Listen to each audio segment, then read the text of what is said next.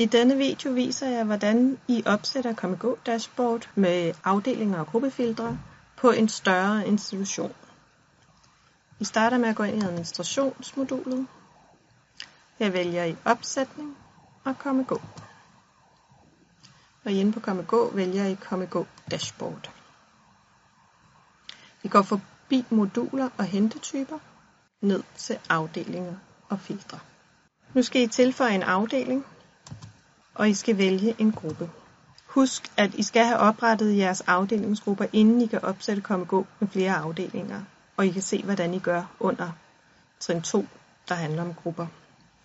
Jeg fremsøger buff, vuggestue, som er min ene afdeling, og så tilføjer jeg rød stue, som er på vuggestuen, og jeg tilføjer gul stue, som også er vuggestueafdelingen.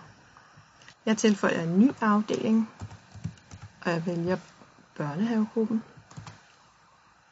Og her skal jeg også vælge stuer. Der er blå stue og grøn stue. Det er en mulighed at tilføje hele institutionsgruppen. Den hedder BUF-institution her hos mig. Under den kan jeg tilføje alle grupper. Det kan måske give mening i ydertimerne eller i ferieperioder, at man ikke skal ind og skifte afdeling hver gang man skal tjekke et barn ind eller ud eller se barnets status. Til sidst så trykker jeg på gem. Og sådan opretter I afdelinger og gruppefiltre på en større institution.